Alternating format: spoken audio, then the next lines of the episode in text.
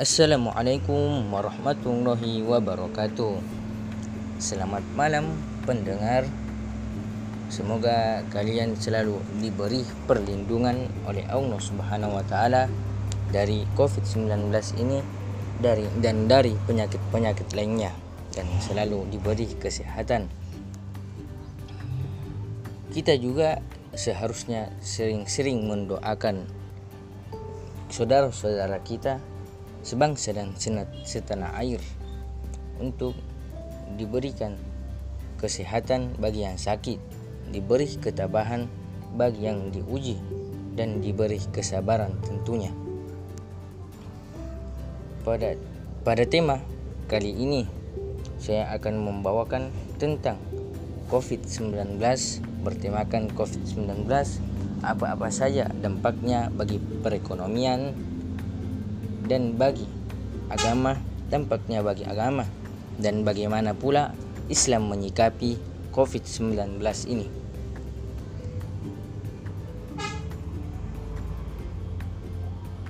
Perlu kita ketahui COVID-19 ini awal mulanya pada akhir tahun 2019 kemarin. Dunia dihebohkan oleh COVID-19 ini sampai sekarang atau dapat juga dikatakan sebagai wabah virus corona. Virus ini pertama kali mewabah berasal dari wilayah Wuhan di Cina.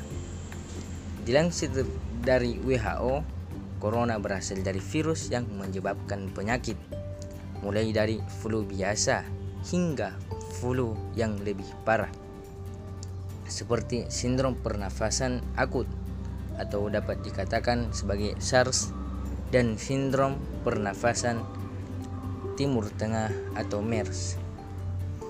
Pada awalnya, virus ini ditularkan antara hewan dan manusia, seperti SARS yang ditransmisikan dari luwak ke manusia, sementara MERS ditularkan ke manusia melalui unta. Adapun yang saya ketahui, COVID-19 ini corona ditularkan oleh kelelawar ke manusia dan dapat manusia pula dapat menularkan ke manusia yang lainnya. Nama virus corona berasal dari bahasa Latin yaitu corona dan Yunani yaitu corone yang artinya adalah mahkota atau lingkaran cahaya. Penamaan ini memang tak lepas dari wujud khas virus itu yang memiliki pinggiran permukaan yang bulat dan besar, penampilan yang mengingatkan pada corona matahari. Bentuk ini tercipta oleh peplomer viral spike yang merupakan protein yang mengisi permukaan virus. Adapun gejalanya, menurut WHO, gejala infeksi corona adalah demam, batuk, sesak nafas, dan kesulitan bernapas. Bahkan dalam kasus yang lebih parah, virus ini bisa menyebabkan pneumonia, kegagalan banyak organ, hingga kematian. Perkiraan masa inkubasi virus ini antara terinfeksi dan timbulnya gejala berkisar antara 1 hingga 14 hari. Sampai saat ini kebanyakan orang yang terinfeksi menunjukkan gejala dalam 5 hingga 6 hari. Namun terdapat juga pasien yang terinfeksi tetapi tidak menunjukkan gejala apa pun. Artinya mereka tidak menunjukkan gejala yang telah disebutkan sebelumnya karena dia memiliki imun tubuh atau ke ke kekebalan tubuh yang baik, yang kuat. Akan tetapi dia diharapkan untuk tidak ber untuk untuk mengisolasi diri di rumah saja karena dapat menularkan kepada orang-orang yang di sekitarnya. Sampai saat ini tercatat 2.774.135 kasus di dunia kasus COVID-19 ini dan tertanggal pada 26 April 2020 ter terda sudah terdapat 190.871 jumlah angka kematian di dunia. Adapun Indonesia sendiri telah tercapai 8.882 positif COVID-19 yang sembuh 1.107 dan yang meninggal telah tercapai 743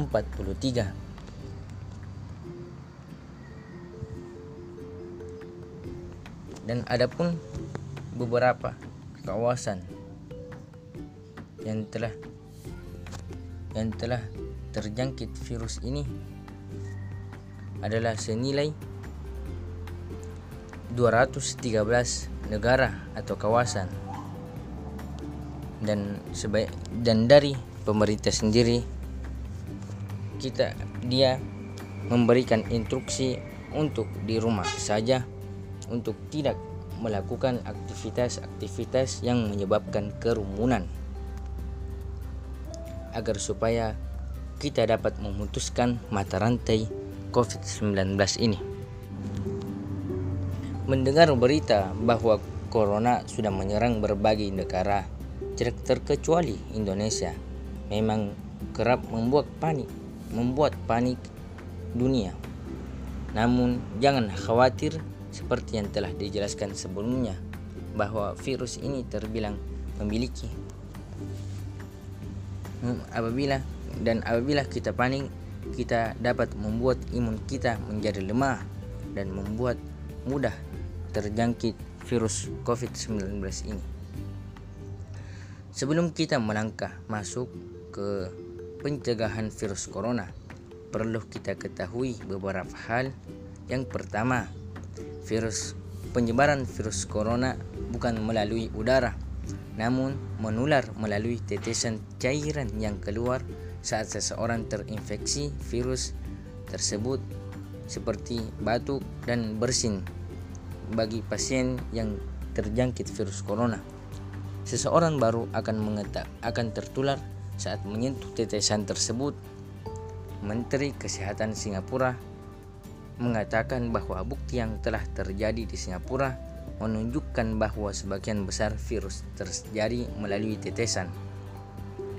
Artinya, virus ini dibawa dalam tetesan yang berasal dari orang yang terinfeksi ketika batuk dan bersin. Jika tetesan ini bersentuhan dengan mata, hidung, atau mulut seseorang secara langsung atau tidak langsung melalui tangan yang telah kontak dengan orang yang terinfeksi, maka orang tersebut bisa tertular. Gan Kim Yong atau Bidang Menteri Kesehatan Singapura kembali menjelaskan bahwa hasil medis saat ini adalah virus corona memang memang lebih mudah menular daripada SARS sendiri. Adapun yang perlu diketahui juga ketika kamu melihat orang di sekitarmu batuk atau bersin, maka berilah jarak antara mereka dengan dirimu. Dan juga apabila kita tidak memiliki kepentingan yang mengharuskan untuk bertemu orang banyak, ada baiknya untuk kamu hindari terlebih dahulu. Keramaian terlebih dahulu. Karena kamu tidak akan tahu siapa yang kemungkinan sedang sakit.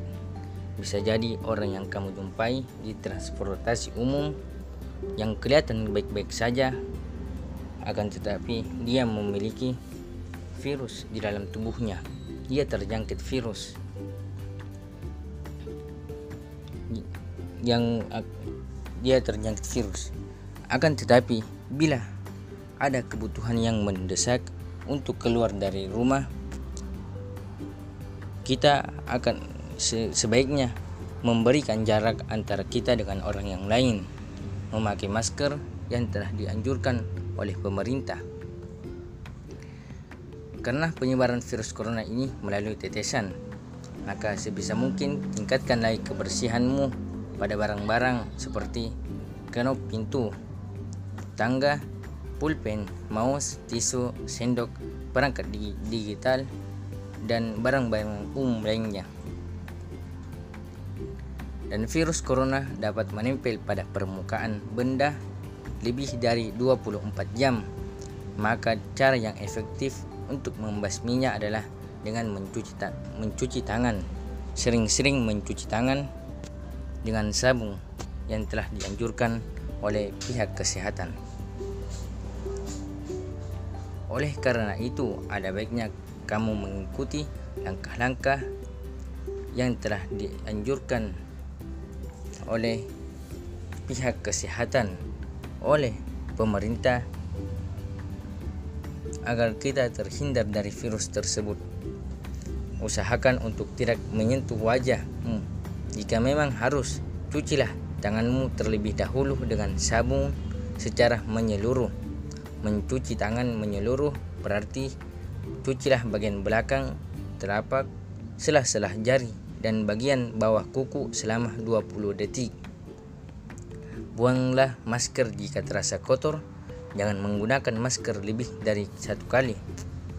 Apabila engkau tidak sanggup membeli masker kesehatan, maka ada baiknya kita membeli masker yang masker kain yang dapat dicuci berulang-ulang kali. Dan jangan pernah menyentuh bagian luar masker. Jika tidak sengaja menyentuhnya, langsung cuci tangan kembali dengan sabun. Jangan berbagi peralatan makanan atau handuk. Jika bisa, usahakan menyen jangan menyentuh fasilitas umum. Adapun jika kita ingin menyentuh seperti tombol lift, membuka pintu atau menutupnya, kita dapat menggunakannya dengan siku atau bahumu. Yang terpenting dari semua itu, kita selalu mencuci tangan dengan sabun, baik sebelum makan maupun setelah pergi ke tempat umum. Akibat penyebaran wabah yang sudah menyebar di berbagai negara ini, Wabah ini menyebabkan perlambatan ekonomi di berbagai belahan dunia. Baik Bank Dunia melalui laporannya telah menyebutkan bahwa negara-negara tersebut perlu bertindak cepat, kooperatif, dan dalam skala besar untuk menghadapi dan mengantisipasi perlambatan ekonomi yang lebih buruk. Pemerintah juga disarankan untuk melakukan penyesuaian kebijakan kesehatan dan kebijakan ekonomi makro. Akibat penyebaran ini juga sudah dirasakan oleh berbagai lapisan masyarakat di Indonesia, mulai dari pedagang di pasar, di pasar dan juga berdampak buruk pada pada para, pada para pedagang UMKM unik makro kecil dan menengah.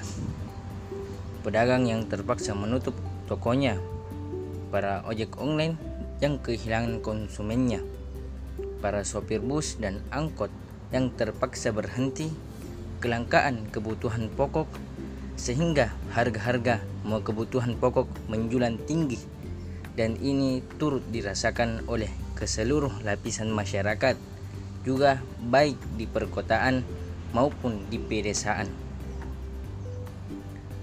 Pemerintah Indonesia melalui Presiden Joko Widodo telah menetapkan untuk tidak menglockdown Indonesia tetapi menerapkan sistem global social distancing. Sekolah-sekolah diliburkan, perusahaan-perusahaan dan pabrik diliburkan diganti menjadi work from home, school from home dan berbagai kegiatan yang dilaksanakan secara online untuk mencegah penyebaran virus ini. Namun, usaha ini dinilai tidak efektif karena banyak masyarakat yang masih menganggap remeh virus ini, apalagi didukung oleh ketidaksiapaan pemerintah dalam menghadapi wabah ini yang membuat gelis kegelisahan masyarakat meningkat.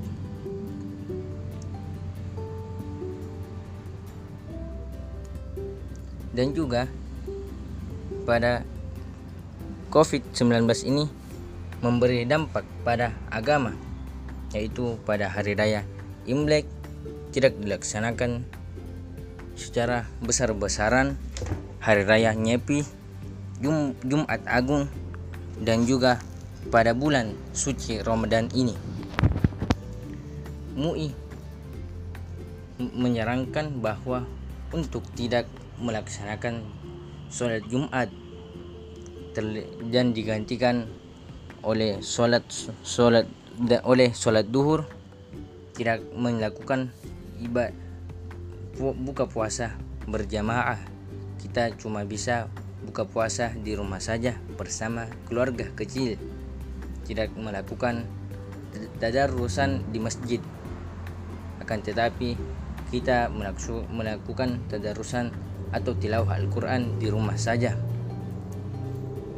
dan kita pada akhir Ramadan 10 eh, hari akhir Ramadan kita tidak melaksanakan sholat di masjid iktikaf berdiam diri di masjid pada 10 malam terakhir bulan Ramadan yang kita kenal di 10 bulan 10 terakhir bulan Ramadan terdapat malam Lailatul Qadar malam yang lebih baik daripada malam seribu bulan. Kita melihat sebelum-sebelumnya. Pada masa Rasulullah Shallallahu Alaihi Wasallam telah telah terdapat wabah menular. Sebagaimana hadir Rasulullah yang berbunyi Idza sami'tum bitta'unu bi ardi fala tadkhuluha wa idza waqa'a antum biha fala takhruju minha maka apabila kamu mendengar penyakit berjangkit penyakit menular di suatu negeri maka janganlah kamu memasuki negeri tersebut. Dan apabila wabah itu berjangkit di negerimu di, di, di negeri yang kamu beradai maka jangan pula kamu lari daripadanya. Di pada hadis ini mak dapat disimpulkan bahwa kita sebaiknya berdiam diri di rumah saja seperti yang diinstruksikan oleh pemerintah oleh MUI atau Majelis Ulama Indonesia. Mengenai tentang sholat Jumat atau sholat-sholat berjamaah di masjid yang ditiadakan. Rasulullah Shallallahu Alaihi Wasallam juga pernah bersabda, la turi la turidu mumridu ala musihi. Janganlah kamu mencampurkan antara yang sakit dengan yang sehat. Di pada hadis yang ini kita tidak boleh menjalankan aktivitas-aktivitas yang menyebabkan kerumunan orang. Karena kita sendiri tidak mengetahui siapa yang terjangkit. Karena la doro la dororo wala didoror. Tidak ada yang kemudaratan yang dimudaratkan. Atau dapat diartikan kita tidak boleh membahayakan diri dan membahayakan orang lain karena menghilangkan kerusakan didahulukan daripada meraih kemaslahatan. Dan Allah juga sudah menjelaskan di dalam Al-Qur'annya pada surah Al-Baqarah ayat 155 yang berbunyi A'udzu billahi minasyaitonir rajim Bismillahirrahmanirrahim Wala nabluwannakum bisyai' minal khuf wal-ju' wa amwali wal anfusi was samarat dan kami pasti akan menguji kamu dengan sedikit ketakutan, kelaparan, kekurangan harta, jiwa, dan buah-buahan, dan sampaikan kabar gembira kepada orang-orang yang bersabar. Pada ayat ini telah dijelaskan dari dahulu-dahulu kala bahwa Allah akan menguji kita dengan ketakutan, kepanikan dan macam-macam ujian. Dan daripada itu, kuncinya hanya bersabar. Bersabar dan terus ikhtiar Dan ingat, kita tidak boleh bersandar pada ikhtiar semata sehingga merupakan Allah Subhanahu wa taala karena hasbunallahu wa ni'mal wakil ni'mal maula wa ni'man nasir. Cukuplah Allah sebagai sebaik-baik pelindung dan penolong kita. Dan adapun jalan keluarnya adalah tetap bersabar. Berdiam diri di rumah saja apabila tidak mempunyai kepentingan yang mendesak. Dan apabila mempunyai kepentingan yang mendesak kita sebaiknya menggunakan masker menjaga jarak kita dengan orang lain agar kita semua dapat memutuskan mata rantai COVID-19 ini. Demikian yang bincang-bincang pada malam hari ini. Saya Amrul Isnain pamit undur diri. Wassalamualaikum warahmatullahi wabarakatuh.